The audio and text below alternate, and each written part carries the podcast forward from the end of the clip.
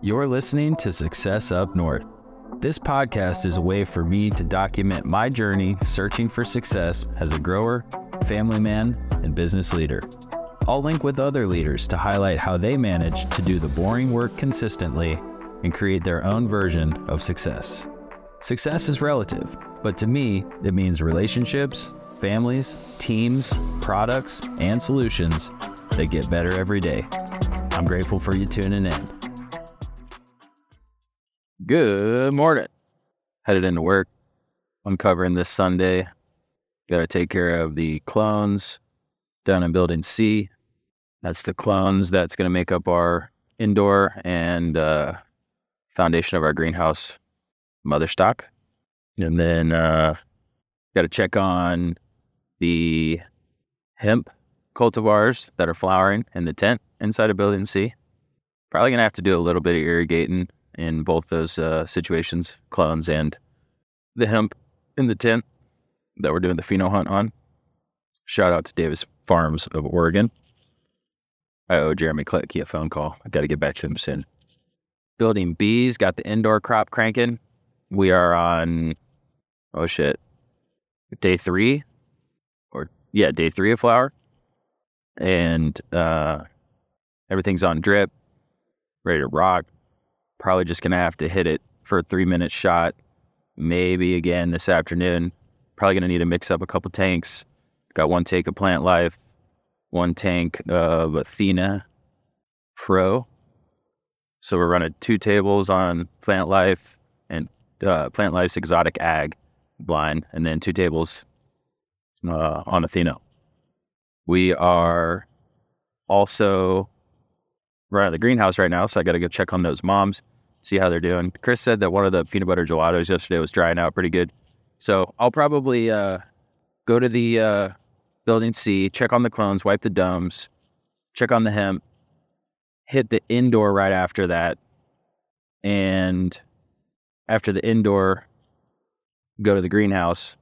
If I have to go back into the indoor this afternoon, I'm probably going to take a shower in between when I take a break and go home.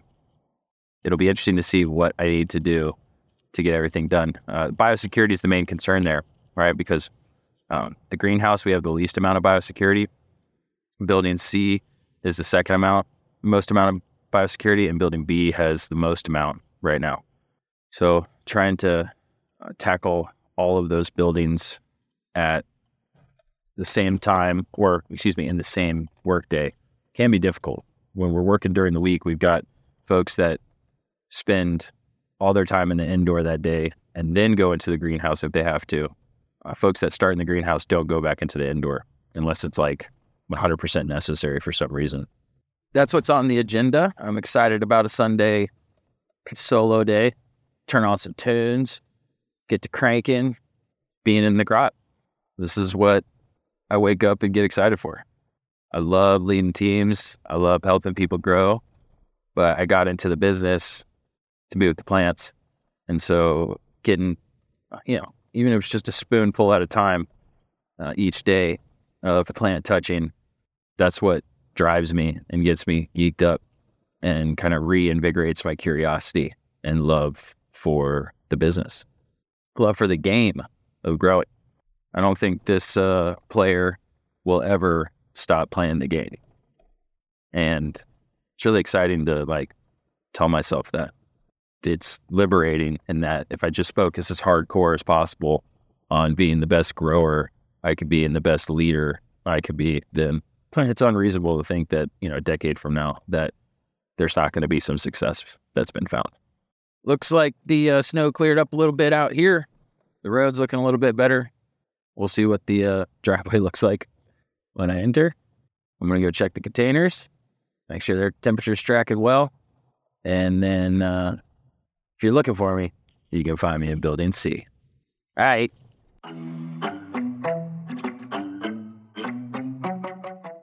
Been out at the farm since about 6.15 had to get in early, check on the propagation, see if the little tweaks we made in the environment yesterday allowed us to have more turgor uh, in the cuttings as they're taking root.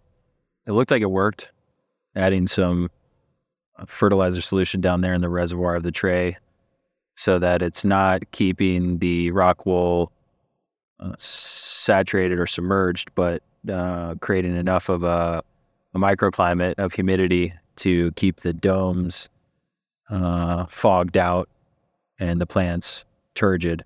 We're running like 25 to 30% relative humidity inside the building that we're propagating in right now. So those domes are even struggling to keep up uh, by themselves. So we had to add some moisture in there. Another piece of that is that the the clones are not uh, high density in these trays. We were taking low numbers of each cultivar to build a mother stock. So we might have had five, seven, 12, 20 uh, rock wool cubes, one and a half by one and a half in a tray, spaced out. So there wasn't a lot of vegetation or uh, moisture to create the humidity that you usually see off of a, a full tray or um, a tray with a lot more plants in it. So we learned that. I had to get in and check it. Everything was good, but I also don't want to go the opposite way and be overly humid. We're on day like six, I think, in the, in that propagation cycle. So we got to make sure that we we do start to have a little bit stress that that pushes the plants to root. You know, they form callus and then and then they'll initiate. Uh, so I would say that what we did uh, right away this morning is helping that, and that's opening up the the vents on the domes uh, just a smidge. You know, probably about a centimeter on one of the vents of the two vents on the dome. We'll probably open that up all the way uh, by the end of the day and leave one open, and then leave one closed, and then tomorrow open the other one a little bit, you know, and like slowly wean them off uh, so that they start to really uh, put out roots and search. The indoor is doing well. It's still at a place where it doesn't need to be fully irrigated. Uh, all the all of the plants uh, at once on drip, so we're doing a spot watering. Mr. Nate walked me through the procedures for mixing plant life and Athena batch tanks definitely was excited to brush up on my skills. Uh, it's interesting when you don't do it for a period of time and you're not physically uh, doing the task, you start to forget. So being able to come in and do those things, learn from someone who I think does it very reliably and consistently uh, is beneficial for me. It's also flexing my muscles. You know, I, I love flexing my grower muscles. I got into this business because I love growing, and sometimes um, at a desk or behind a computer or in the car or, or talking on the phone more than I am growing. And it and it's uh, tough because there's a disconnect there. So getting the chance to to work with the team like that and then independently, like I did yesterday, was highly valuable for me. And it's something I'm gonna I'm gonna double down on. Um, I'm gonna continue to uh, work on Sundays in the crop. I don't know if I'll be solely responsible for the farm on Sundays, but I'm going to be responsible for part of it uh, so that I can do those tasks and make sure that I understand them well enough to be able to objectively evaluate them and make them better. And also uh, hear feedback from our team on what's working and what's not working. Uh, something that could happen if I'm not in the crop spending time doing these tasks, I could hear uh, you know, one of the team members talking about how this sucks or this is hard to do or this is a challenge because of X, Y, or Z. Well, if it's a challenge and it doesn't seem like that big of a challenge to me, or I don't feel the pain of it, that team member may be voicing their concern over and over and over and feel like they're not heard because the pain isn't deep enough until they speak up with, you know, a lot of fire saying, holy shit, this is fucked. I need help now um, they might not get heard. And that's tough because it's not that I don't want to listen. It's that there's a lot of different priorities on things to improve. And so you're filing them in these priority categories. And you hear once, you hear twice about this this challenge, and it's you know on the list, but it's not a top priority.